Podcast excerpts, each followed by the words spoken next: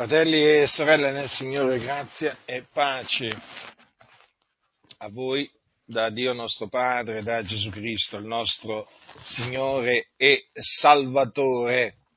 In mezzo a questo mondo di tenebre, in mezzo a questa generazione storta e perversa, noi siamo chiamati a levarci in favore della verità che è in Cristo Gesù. Dunque dobbiamo difendere la verità, perché la verità è attaccata del continuo. Da chi è attaccata?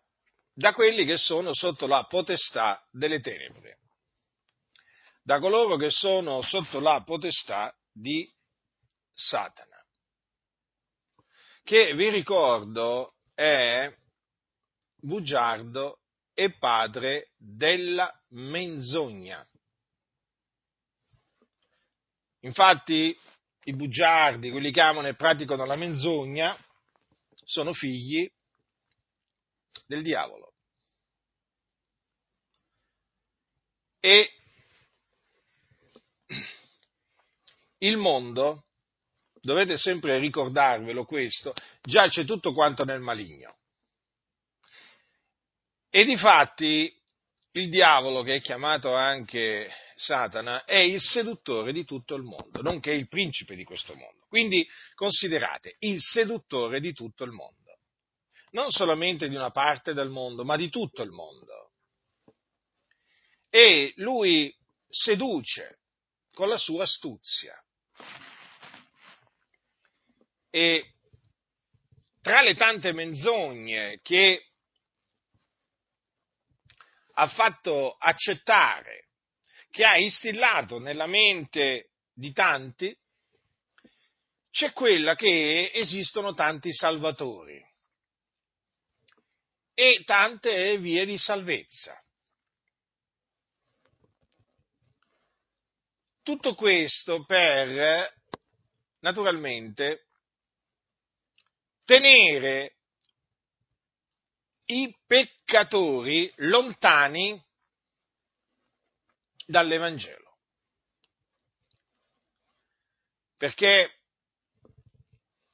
l'Evangelo, cioè la buona novella che Gesù è il Cristo, presenta un solo Salvatore, che è Gesù Cristo, il Salvatore del mondo il Vangelo, col Vangelo presentiamo l'unica via di salvezza che esiste, che è appunto quella della fede nell'Evangelo, che è mediante la fede nell'Evangelo che si viene salvati. Allora, questo, l'affermazione che ci sono tanti salvatori, tante vie di salvezza, ormai è un'affermazione che si sente ripetere spesso, un po' in tutti gli ambiti. Praticamente viene detto che eh, non importa quello che uno crede o in chi si crede, perché alla fine i salvatori sono tanti, come anche le vie di salvezza. C'è chi si salva in una maniera, c'è chi si salva in un'altra maniera, dicono. Ma tutto questo, vi ricordo, annulla l'Evangelo. Questa, questa menzogna dei tanti salvatori, delle, delle tante vie di salvezza, è stata ideata proprio per tenere le persone lontane dall'Evangelo. Allora bisogna, bisogna confutarla. Bisogna confutarla mediante le sacre scritture. La confutazione è utile perché la confutazione si propone di dimostrare l'erroneità di una, di una tesi, di una dottrina. La confutazione non è un'opera inutile, alcuni, alcuni hanno l'idea che la confutazione sia inutile, no, la confutazione è molto utile. Diciamo che eh, confutare le menzogne è di grande aiuto alla Chiesa E questa è una delle ragioni per cui sono odiato, perché, perché io confuto, non è la, non è la sola, eh? la, prima, la prima ragione è perché predico l'Evangelo. Poi ce ne sono altre, tra cui anche quella che io confuto le false dottrine.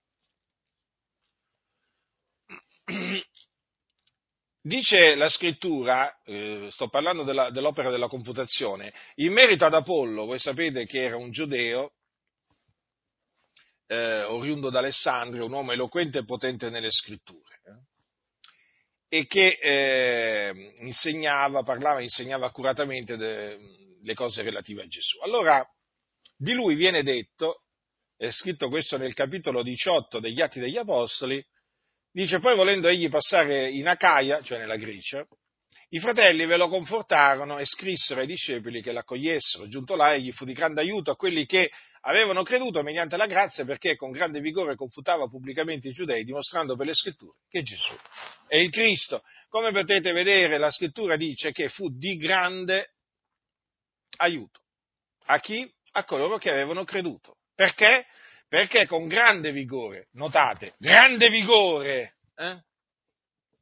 quindi grande forza, perché così bisogna fare, quando si confutano le, le false dottrine, bisogna farlo con grande vigore. E lo faceva pubblicamente, vedete, confutava pubblicamente chi? I giudei, i giudei, cioè gli ebrei, gli israeliti. Perché li confutava? Perché i giudei dicevano e dicono che Gesù non è il Messia. I giudei negano che Gesù eh, è il Messia o Cristo. E quindi Apollo, Apollo che era un, un uomo eloquente e potente nelle scritture, quindi le conosceva, eh, dice che confutava pubblicamente i giudei dimostrando per le scritture che Gesù è il Cristo. Sì, mediante le scritture egli faceva vedere che Gesù è il Cristo o Messia. E quindi, vedete, fu di grande aiuto. Quindi quando si confutano gli ebrei, hm? gli ebrei vanno confutati, come vanno confutati i musulmani, i buddisti, gli induisti, i shintoisti, gli animisti, i satinisti, i spiritisti, eh, i mariani, e così via, e così via, e così via. Eh? Vanno confutati. E l'opera di confutazione è utile, fratelli. Ricordatevelo sempre. Abbiate stima di quelli che confutano le false dottrine, eh? non di quelli che insegnano le false dottrine, perché qui si sta, ormai si sta capovolgendo tutto. Praticamente nella Chiesa hanno stima di quelli che insegnano le false dottrine e e, e, e disprezzano quelli che confutano le false dottrine. Cioè, sembra assurdo, vero? Sembra incredibile, dai. Eppure quello che sta, è quello che è successo, quello che sta ancora oggi succedendo. Mm? Ma anche perché il problema del mondo, lo sapete chi è? Il problema della Chiesa sono io. Per cui mm, non c'è un altro problema oltre, oltre al sottoscritto. Il sottoscritto è il problema, manco uno dei problemi. No, no, il problema. Capite? Il problema della Chiesa sono io, per i figli del diavolo. Naturalmente. Perché sono il problema? Perché sono di grande aiuto. Mm? Mi piace questa espressione fu di grande aiuto a quelli che avevano creduto mediante la grazia. Mi piace, mi piace perché conferma che la scrittura riconosce il grande aiuto che danno i ministri dell'Evangelo quando confutano le false dottrine. Un grande aiuto. Ecco perché vi ho detto stimate coloro che, quei ministri che, a cui Dio dà veramente la, la grazia, perché è una grazia di confutare le false dottrine di grande aiuto. Ricordatevele queste parole, perché non è che sono scritte così. Tutto quello che fu scritto eh, per l'addietro fu scritto per nostro ammaestramento. Vedete dunque, di grande aiuto. Quindi non sono solo di grande aiuto quelli che predicano l'Evangelo, ma anche quelli che confutano, confutano pubblicamente quelli che appunto vanno confutati. Mm? Vanno confutati perché insegnano menzogne, insegnano cose che non dovrebbero. Però, ve lo ripeto, eh, invece di mettere in guardia dai, eh, dai, confutati, ci sono quelli che mettono in guardia dai confutatori. Mm? Devo dire che nella Chiesa di Dio eh, ci sono sempre stati quelli che hanno chiamato il bene male e il male bene, eh? perché poi chiaramente in questa maniera chiamano i buoni cattivi e i cattivi buoni, ci sono, ci sono, non, non illudetevi, gente senza discernimento, gente che non sa discernere a destra dalla sinistra, eh, gente che cammina nelle tenebre nonostante si dicano, diciamo, cristiani, guardate, ce ne sono stati in passato e ce ne sono tuttora oggi. Vedete, quando, quando le tenebre accecano gli occhi a qualcuno, quella persona non vede più. Non vede più, guardate, è così. È come quando una persona perde la vista, la vista fisica, non ci vede più. E così è anche quando uno che ha creduto un giorno, a un certo punto le tenebre gli accecano gli occhi, non ci vede più, non capisce più niente. Non capisce più niente, voi ve ne accorgete subito. Perché? Perché manca ogni discernimento, manca sapienza, manca, manca.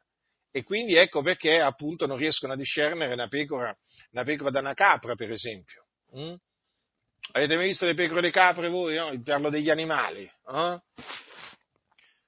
Bene, le pecore sono differenti dalle capre.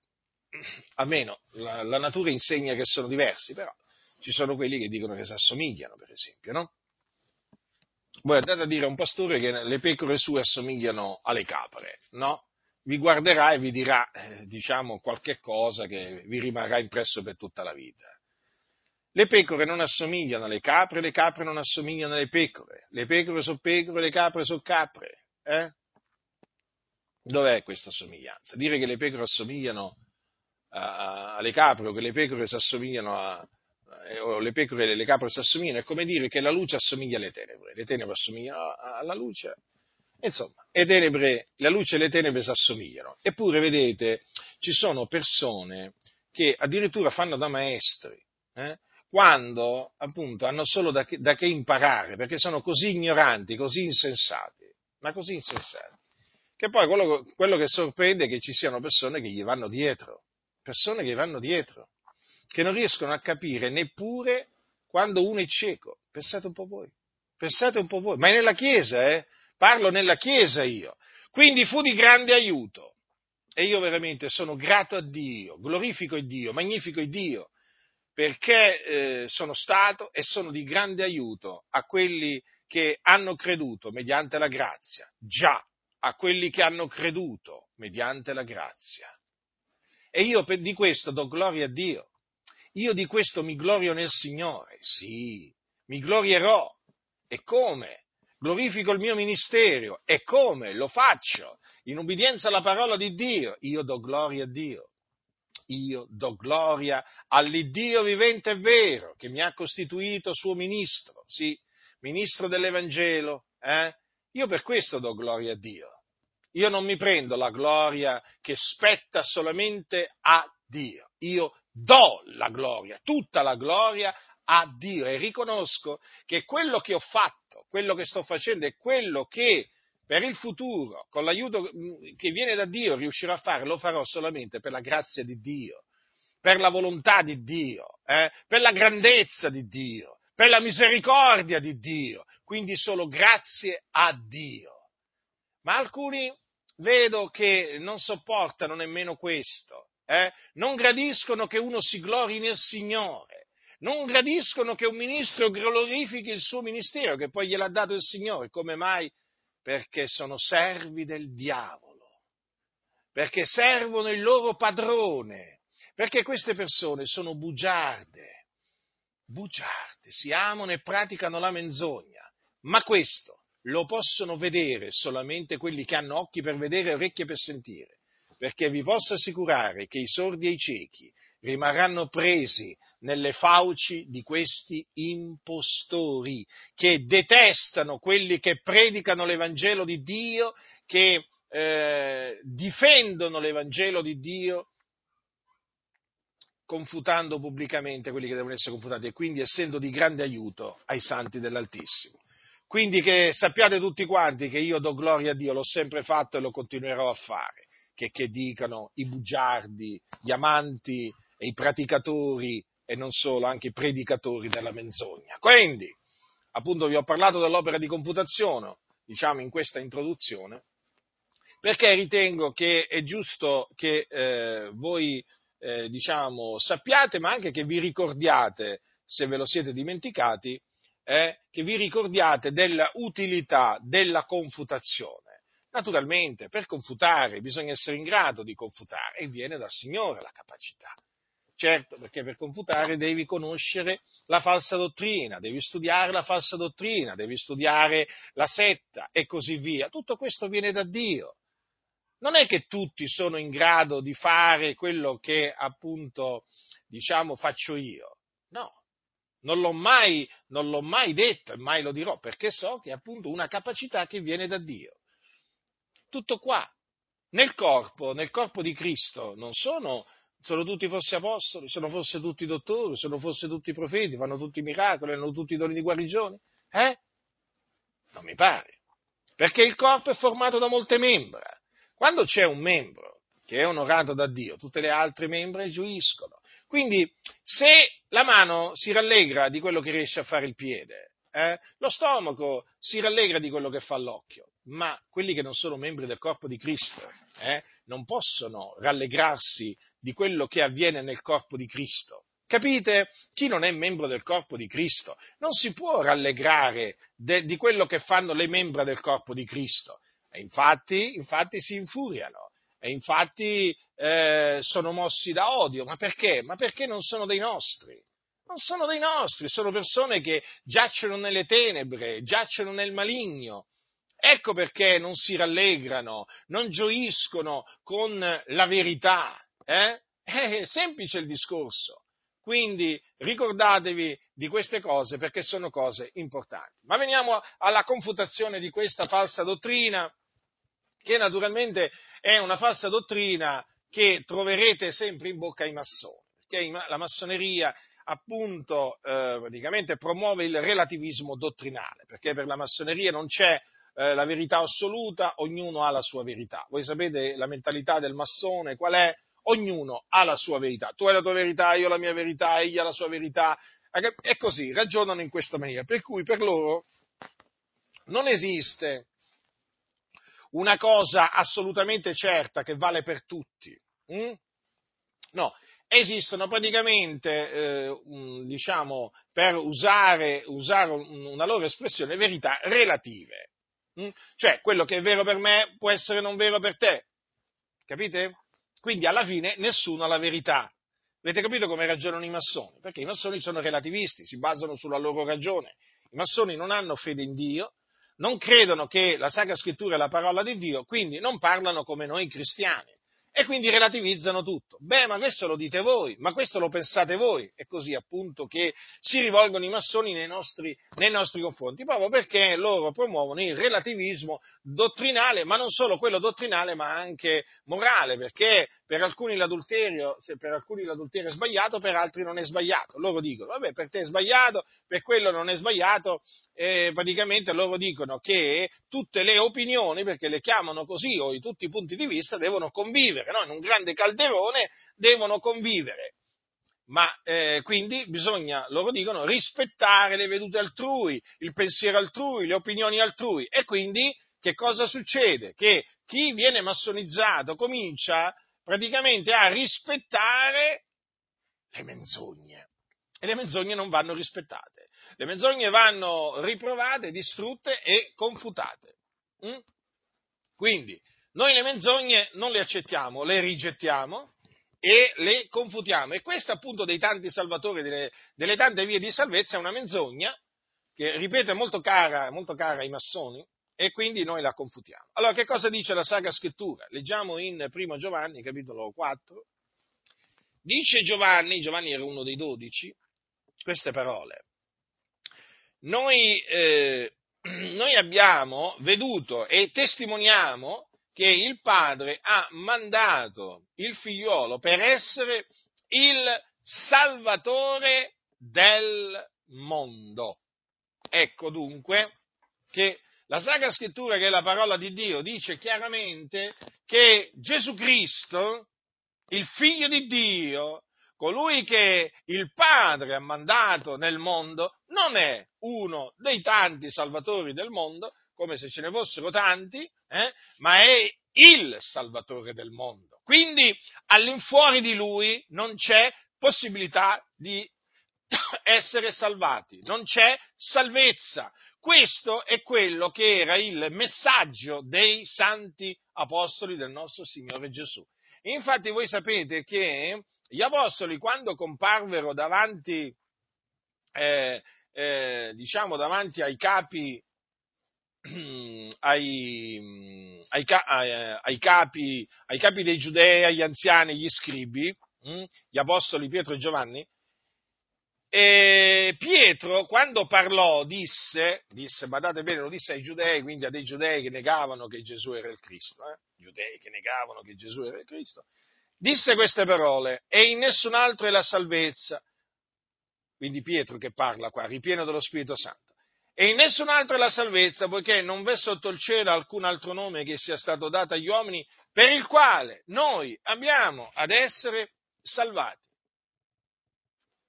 parlare chiaro, parlare che non, non lascia alcun dubbio, la salvezza è solamente in Cristo Gesù, il Figlio di Dio.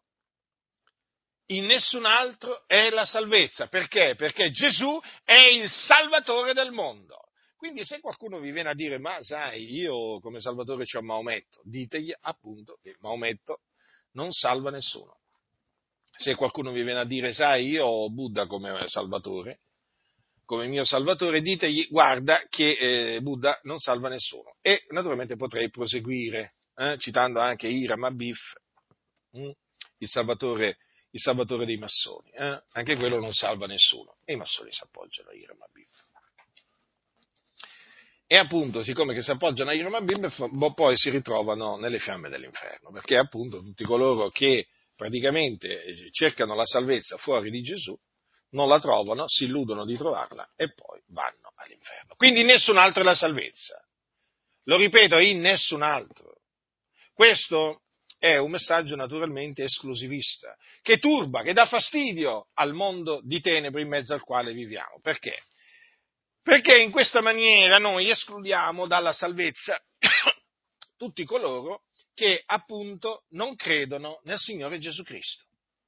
Ma allora ci vengono a dire siete solo voi salvati? Allora sì, siamo solo noi salvati. In che senso? Che tutti coloro che sulla faccia della terra si sono ravveduti e hanno creduto nella buona novella che Gesù è il Cristo sono salvati. Solo, sono eh, solo loro i salvati. Fuori di loro non ci sono eh, salvati, sono tutti sulla via della perdizione. Questo è quello che dice la Sacra Scrittura, fratelli del Signore. L'Apostolo fu chiaro, non v'è sotto il cielo alcun altro nome che sia stato dato agli uomini per il quale noi abbiamo ad essere salvati. Infatti, il nome di Gesù, che eh, fu dato dall'angelo prima che Gesù nascesse, vi ricordate infatti che quando, eh, quando Giuseppe eh, quando Giuseppe vide che eh, Maria era incinta, ricordate quando appunto, prima che fossero venuti a stare insieme, dice che Giuseppe ehm, si propose di lasciarla occultamente. Dice, ma mentre aveva queste cose nell'animo, perché voi sapete che Maria era rimasta incinta in virtù dello Spirito, dello Spirito Santo, eh? Infatti questo è quello che si eh, dice la scrittura, si trovò incinta per virtù dello. Quindi Giuseppe si propose di lasciarlo occultamente, di nascosto. Cosa c'è scritto? Ma mentre aveva queste cose nell'animo, ecco che un angelo del Signore gli apparve in sogno dicendo, Giuseppe, figlio di Davide, non temere di prendere teco Maria tua moglie perché ciò che in lei è generato è dallo Spirito Santo. Ed ella partorirà un figliolo e tu gli porrai nome Gesù perché è lui che salverà il suo popolo dai loro peccati. Allora, perché il nome Gesù? Perché il nome Gesù in ebraico Yeshua significa Yahweh salva. Eh, Yahweh è il nome di Dio come lo pronunziano, eh, diciamo, gli ebrei. Mm? Allora, è il tetragramma. Mm? è il tetragramma che viene pronunziato, diciamo, in questa maniera in ambito, in ambito ebraico, o meglio dicono che questa sia la pronunzia. Comunque è il tetragramma, che significa appunto il tetragramma, tetragramma salva, cioè appunto Yahweh salva. Vedete, nello stesso nome appunto di Gesù c'è il fatto che lui è il salvatore del mondo, colui che salva. Eh, è il nostro grande Dio e Salvatore. Infatti è proprio così che la scrittura chiama Gesù. Gesù è il Cristo, il figlio di Dio. Ed è per questo che è il Salvatore del mondo. Difatti, l'Evangelo di Cristo, cioè la buona novella che Gesù è il Cristo, è chiamato l'Evangelo della nostra salvazione. Perché? Perché appunto è mediante l'Evangelo che siamo salvati. Noi siamo stati salvati dai nostri peccati mediante l'Evangelo, credendo nell'Evangelo. Infatti la scrittura dice che l'Evangelo appunto è potenza di Dio per la salvezza di ogni credente, del giudeo prima e poi del greco. Quindi coloro che credono nell'Evangelo vengono salvati dai loro peccati. Che cos'è l'Evangelo? Lo ribadisco, l'Evangelo è la buona novella che Gesù è il Cristo, che è morto per i nostri peccati, secondo le scritture, che fu seppellito, che risuscitò dai morti il terzo giorno, secondo le scritture, e che apparve ai testimoni che erano stati innanzi scelti da Dio. Questo è l'Evangelo della nostra salvazione. Questo è l'Evangelo, potenza di Dio appunto, per la salvezza di ognuno che crede. Ecco perché all'infuori della fede nell'Evangelo non c'è non c'è salvezza. Capite? Quindi, la via della salvezza è legata in maniera indissolubile al Salvatore del mondo, perché c'è un solo Salvatore. È Gesù Cristo. All'infuori di lui non c'è salvezza. Quindi bisogna eh, ribadire questo concetto per, eh, diciamo, ehm, eh, per fare sì che la Chiesa non venga sedotta da vani ragionamenti. Sapete, gli apostoli esortavano, nessuno vi seduca con vani ragionamenti, perché appunto la seduzione eh, avviene mediante eh, vani ragionamenti sono dei ragionamenti di sapienza umana eh, che si fondano sulla ragione e che appunto però sono vani, inutili. Mediante questi ragionamenti vani molti sono rimasti sedotti. E allora, siccome che questa seduzione è qualcosa di reale, che avviene ancora oggi, io vi metto in guardia da questi vani ragionamenti. Perché vedete, quando, quando ci dicono, ma allora che siete solo voi salvati? Per cosa vogliono dire? Ma vi rendete conto di quello che state dicendo? Cioè, proclamando che salvati sono solamente coloro che credono nell'Evangelo, voi escludete dalla salvezza, o comunque voi escludete che saranno salvati tutti gli altri, che sono miliardi di persone. Cioè, qui stiamo parlando di un concetto, fratelli, che è fondamentale. Guardate che questo concetto della, eh, diciamo, dell'unicità della, eh, dell'esclusività della salvezza, cioè del fatto che la salvezza è solamente in Cristo Gesù, guardate che è all'origine della persecuzione che i cristiani, diciamo, subiscono.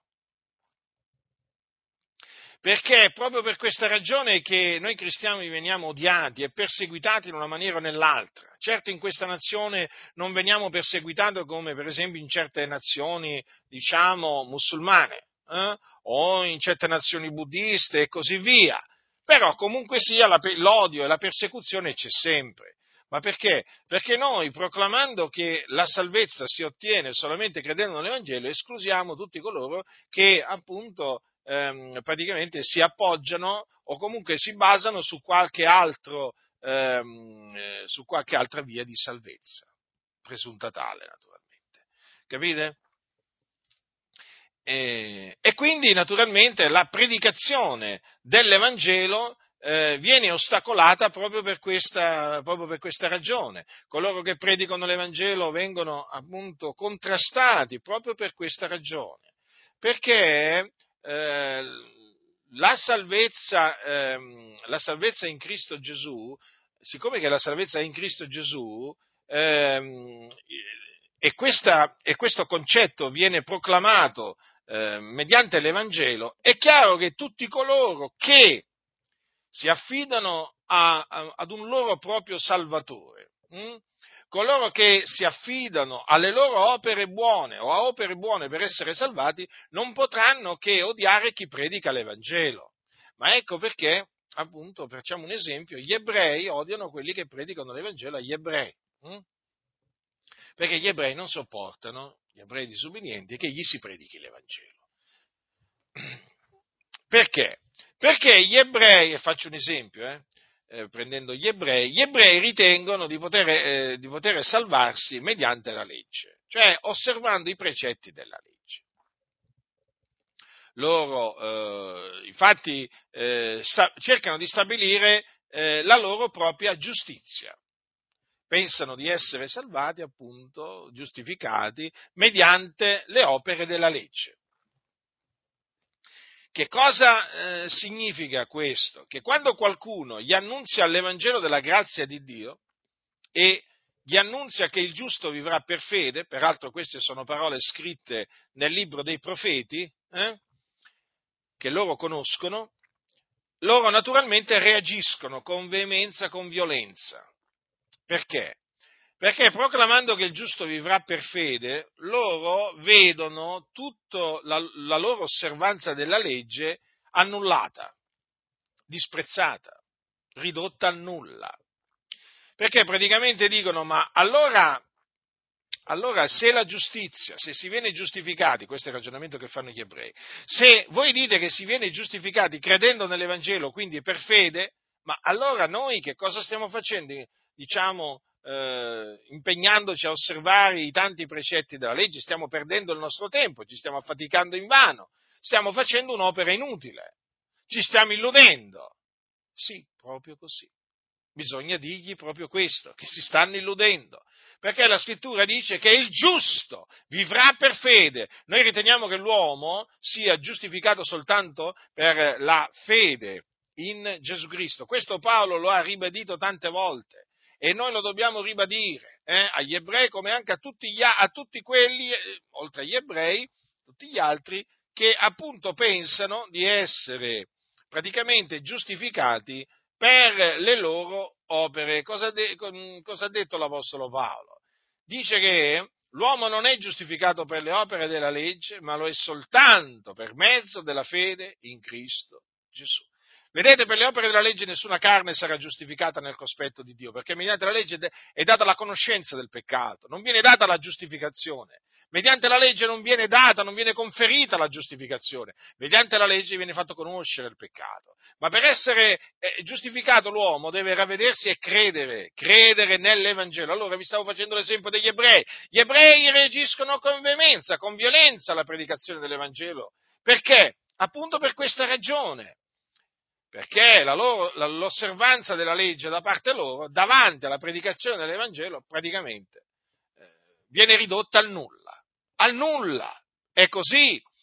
Vi siete mai chiesti perché gli ebrei, hm, che erano fratelli di Paolo da Tarso nella carne, ma perché lo odiavano? Perché lo perseguitavano? Perché lo ingiuriavano? Perché lo inseguivano di città in città per ucciderlo? Eh, per ucciderlo. Proprio per questo perché lui predicando la buona novella praticamente se li faceva nemici. Se li faceva nemici proprio per questa ragione, perché predicava l'Evangelo della grazia. Lui non predicava l'osservanza della legge, l'Apostolo Paolo, come mezzo per essere giustificati, no, no, lui predicava la fede in Cristo Gesù per ottenere la giustificazione la giustizia di Dio, appunto, predica, lui predicava la giustizia di Dio che viene dalla fede. Invece gli ebrei si affidano alla eh, giustizia che viene dalla legge, capite? Cioè il, la differenza è netta, fratelli, è netta, ma proprio, cioè, sono due cose inconciliabili. Cioè, parlare della giustizia che viene dalla legge e parlare della giustizia che viene dalla fede, ma proprio significa, sono due parlari completamente diversi, diversi.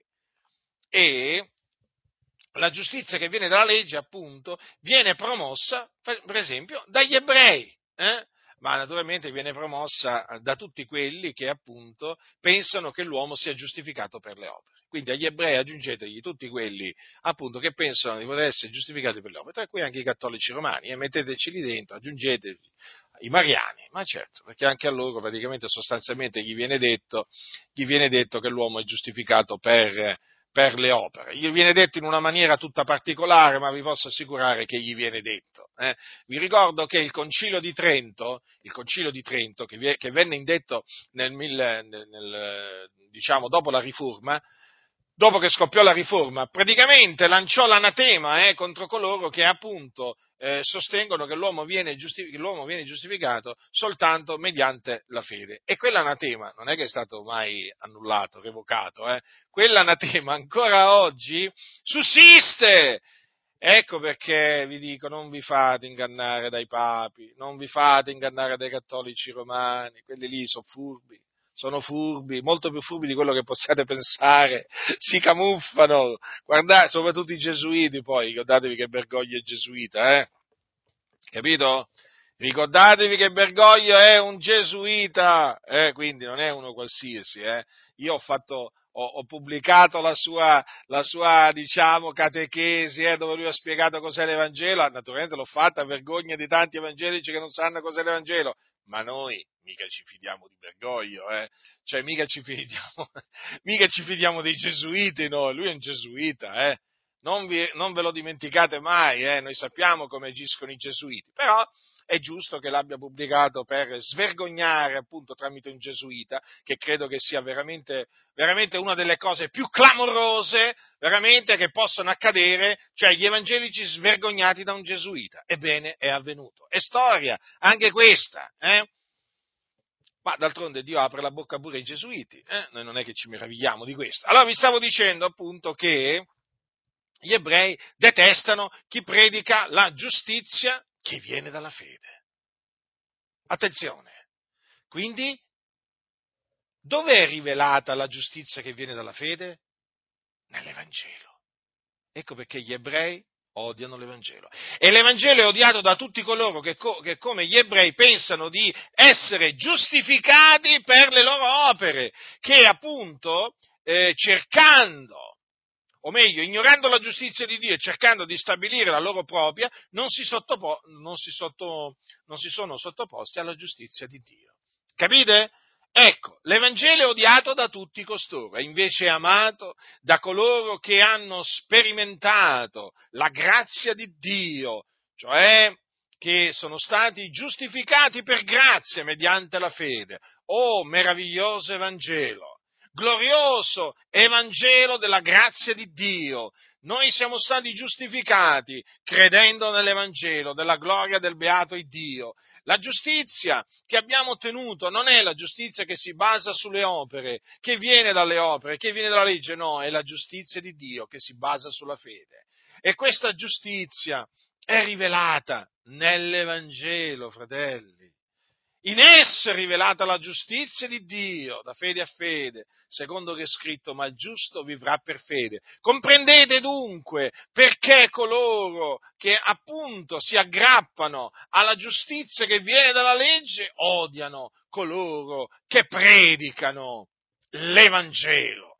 Perché? Perché nell'Evangelo è rivelata la giustizia di Dio che viene dalla fede. Eh?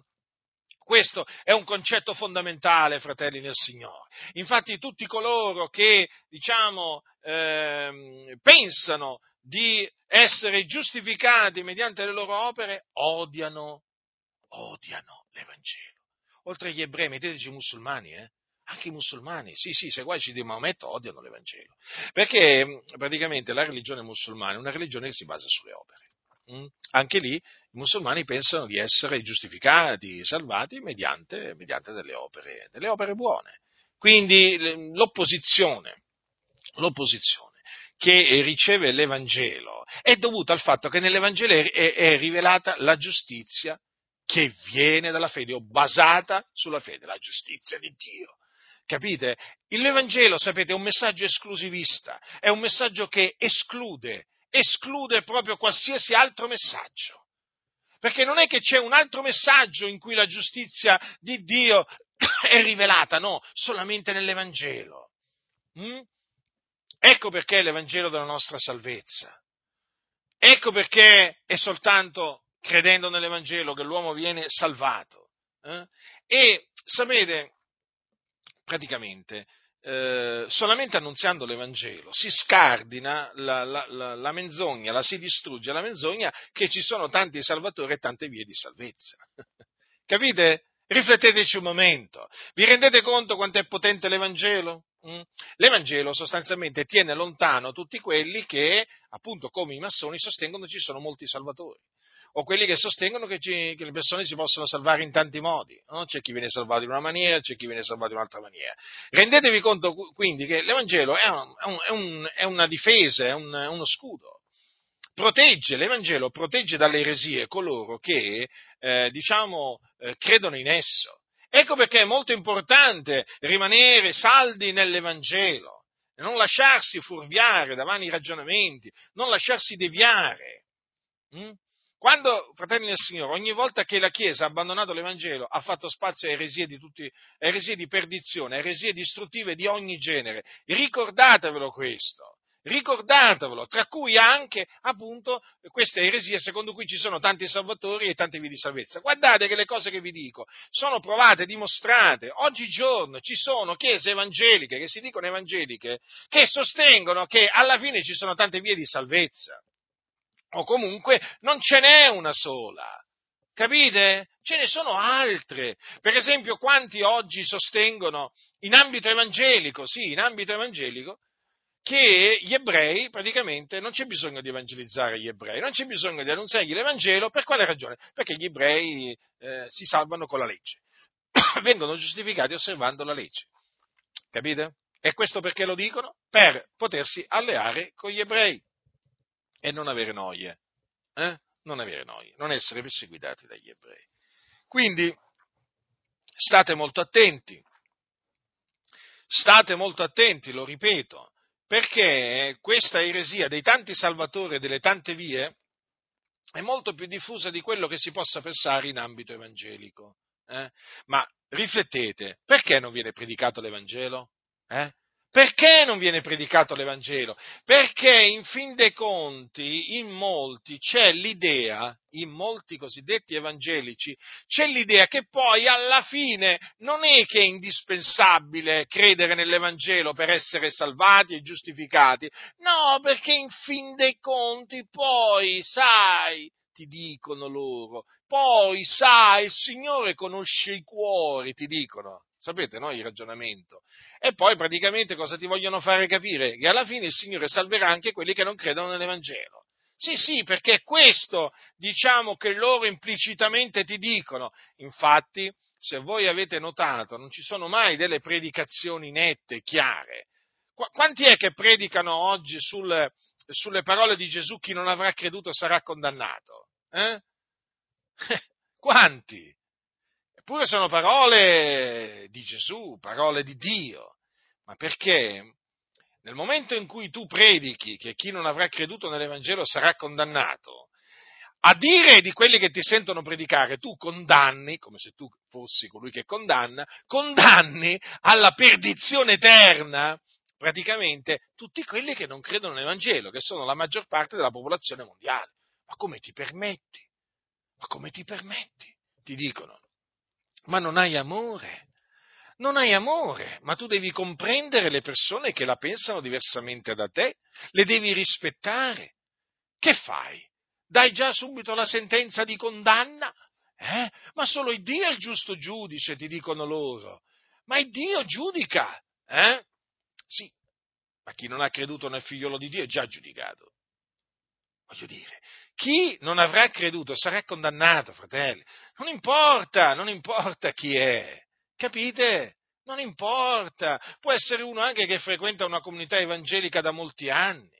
che canta, che prega, che fa il pastore, ma se non ha creduto nell'Evangelo sarà condannato. Sì, sì, questo è il messaggio che anche tante chiese evangeliche non vogliono assolutamente sentire predicare, che chi non avrà creduto sarà condannato. Eh sì, perché è un messaggio esclusivista, ma d'altronde ma d'altronde Gesù è il primato in ogni cosa. Se predichiamo Cristo e Lui crocifisso è evidente eh, che se predichiamo che Gesù è il Salvatore del mondo, escludiamo qualsiasi altro cosiddetto Salvatore escludi- e se diciamo che il giusto vivrà per fede, escludiamo qualsiasi altra via di salvezza che ci vengono a presentare. Non vi pare? È così, è così, fratelli nel Signore.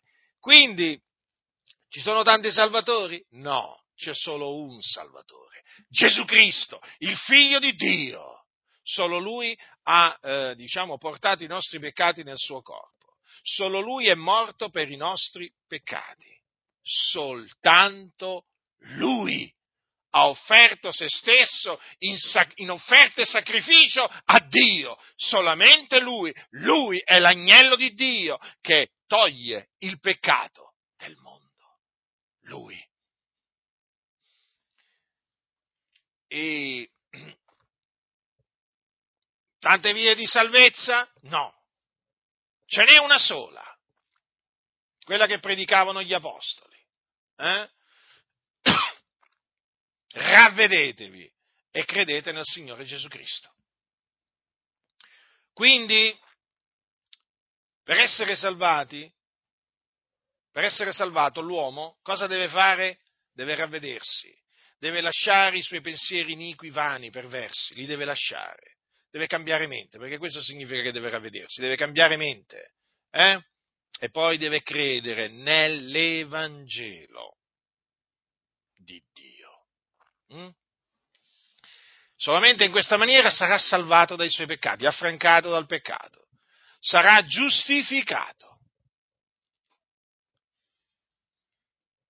Se pensa l'uomo di affidarsi cioè chiunque pensi di potersi affidare a chi che sia per la sua salvezza, oltre che Gesù, all'infuori di Gesù, chiunque pensa di poter salvarsi con le sue opere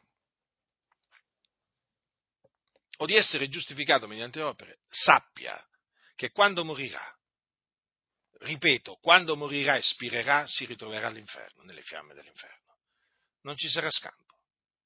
Non ci sarà scampo, ve lo dico chiaramente, non importa chi siate voi, eh? non importa, io vi avverto, vi avverto, se voi rigettate l'Evangelo, vostro sangue ricadrà sul vostro capo, io ne sono netto, perché io vi ho annunziato il Salvatore del mondo, io vi ho annunziato la via della salvezza. Non è che potrete dire, ah ma non sapevo, nessuno me l'aveva mai detto, manco questo potete dire, perché io ve l'ho detto.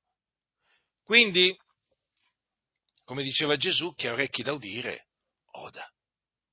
Naturalmente so bene che hanno orecchi per udire solamente quelli che a cui sono stati date le orecchie per udire, perché ci sono quelli che hanno orecchie ma non odono, eh? come quelli che hanno occhi ma non vedono. Uh, quanti ce ne sono? Ma ce ne sono proprio tantissimi, tantissimi, tantissimi. Guardate, rifletteteci, eh? il mondo è pieno di persone che, che, che non hanno occhi per vedere, orecchi per sentire. Ma voi, fratelli, ma vi rendete conto la grazia che Dio ci ha fatto? Eh? Ci ha dato occhi per vedere, orecchie per sentire, adesso siamo felici, siamo felici nel Signore. Veramente abbiamo la gioia della salvezza nel nostro cuore, abbiamo pace con Dio. Hm? Una gioia e una pace che i nostri nemici non ci possono togliere. Non importa quanto si affatichino con le loro calunnie, le loro menzogne, i loro intrighi, le loro macchinazioni. Eh? Noi abbiamo pace con Dio, eh? noi abbia, gioiamo di un'allegrezza ineffabile e gloriosa, diceva, be, diceva bene Paolo, contristati, eppure sempre allegri. Eh? Ma non può essere, dicono, non può essere, come non può essere? È così, contristati, eppure sempre allegri. Mm? E quindi noi siamo veramente grati al Signore per, perché ci ha dato di credere in colui che è il Salvatore del mondo. Ma è meraviglioso questo, è meraviglioso, fratelli. Noi che eravamo cioè gentili di nascita, esclusi dalla cittadinanza di Israele, noi che eravamo senza speranza, senza Dio nel mondo, eh? Noi, noi, noi che non avevamo la conoscenza della legge, hm?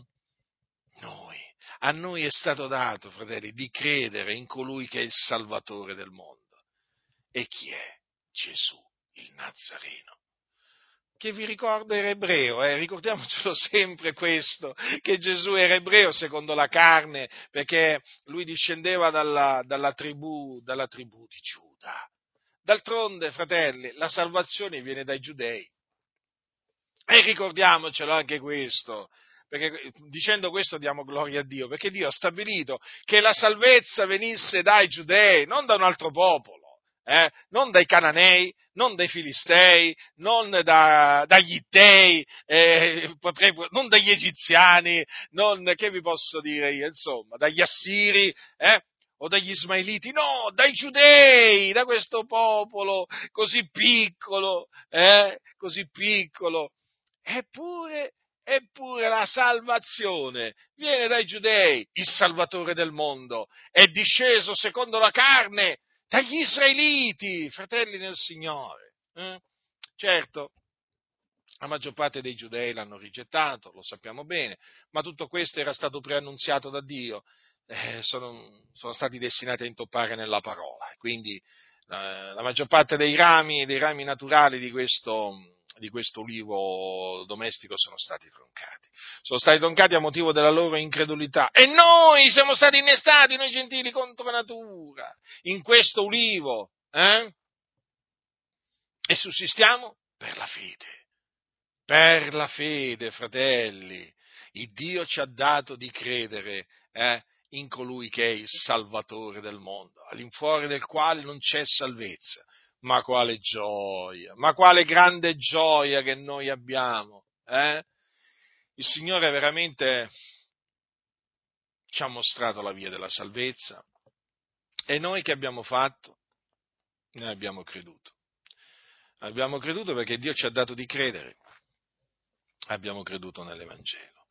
E, e, siamo veramente grati a Dio per questo e abbiamo conosciuto Dio, o meglio siamo stati conosciuti da Dio e adesso veramente eh, parliamo in questa maniera, così semplice, mh? Hm? perché noi abbiamo conosciuto il Cristo, il Figlio di Dio, il Salvatore del mondo. E noi siamo stati salvati. E sappiamo cosa significa essere salvati. Lo sappiamo perché lo siamo. Ed ecco perché appunto, eh, basandoci su quello che dice la Sacra Scrittura, confutiamo. Mm? Confutiamo quelli che dicono che ci sono tanti salvatori, tante vie, di, tante vie della salvezza. Ma quali tanti salvatori? Ma quali tante vie della salvezza? C'è solo un Salvatore, Gesù Cristo. C'è solo una via della salvezza, la fede. La fede nell'Evangelo. Allora voi collegate tutte le cose e vi renderete conto perché l'Evangelo è rigettato, l'Evangelo è odiato e naturalmente assieme all'Evangelo tutti quelli che credono nell'Evangelo e quelli che lo annunziano, eh? perché sono stati mandati dal Signore, perché per predicare l'Evangelo bisogna essere mandati dal Signore. Vedete come alla fine tutte le cose si accordano. Eh? È un accordo meraviglioso. Eh? veramente la Sacra Scrittura è meravigliosa. Eh, più la si medita, più la si investiga, più ci si rende conto veramente di quanto meravigliosa sia la Sacra Scrittura. D'altronde la parola di Dio, ogni scrittura è ispirata da Dio, e quindi è chiaro che quando poi il Signore ti dà di collegare le cose, tu veramente dai gloria a Dio, perché veramente riconosci la grandezza di Dio, la sapienza di Dio. Quindi vedete, fratelli, a Dio è piaciuto di salvarci, a noi credenti, mediante la pazzia della predicazione. La predicazione dell'Evangelo. Quindi un solo Salvatore, Gesù Cristo. Una sola via della salvezza, la fede nell'Evangelo. Rigettate qualunque vi, qualunque altro salvatore che vi vengono a propinare. Eh? Rigettate qualsiasi altra via della salvezza che vi vengono a, a promuovere, eh? ad annunziare. Voi avete creduto, fratelli, nel Salvatore del mondo. E avendo creduto in Lui siete stati salvati. Quindi state saldi, state saldi nella fede. E lottate strenuamente per la fede, perché ci sono degli empi che si sono infiltrati in mezzo alla Chiesa, che appunto hanno introdotto eresie di perdizione, appunto eresie, eresie che portano in perdizione coloro che poi le accettano. Eh? Quindi vegliate, pregate il Signore, perché i tempi sono difficili. I tempi sono veramente difficili. Ricordatevi che quelli che dicono che ci sono tanti salvatori e tante vie di salvezza, eh, sono proprio dove, noi, dove voi non pensereste mai che ci, che ci siano, in mezzo alle chiese, sì, che si dicono evangeliche. E dove sono i massoni, infatti? Sono nelle chiese evangeliche, o meglio, anche nelle chiese evangeliche. E i massoni, appunto, dicono che ci sono tanti salvatori. Loro dicono, vabbè, i cristiani hanno i loro salvatori, i massoni hanno i loro salvatori, i musulmani hanno i loro salvatori, ognuno ha il suo salvatore. Quindi Gesù è uno dei salvatori. Eh no, Gesù è il salvatore del mondo. Ognuno si salva come meglio, meglio crede, ognuno si salva in base ai dettami della sua religione, dicono. Eh? Quello si salva così, quell'altro si salva così. Eh no, la salvezza è in Cristo Gesù. Per essere salvati bisogna credere in Lui. Non c'è un'altra via di salvezza. Quindi vigilate, fratelli nel Signore, vigilate, vigilate, nessuno vi seduca con vani ragionamenti. La grazia del Signore nostro Gesù Cristo sia con tutti coloro che lo amano con purità incorrotta.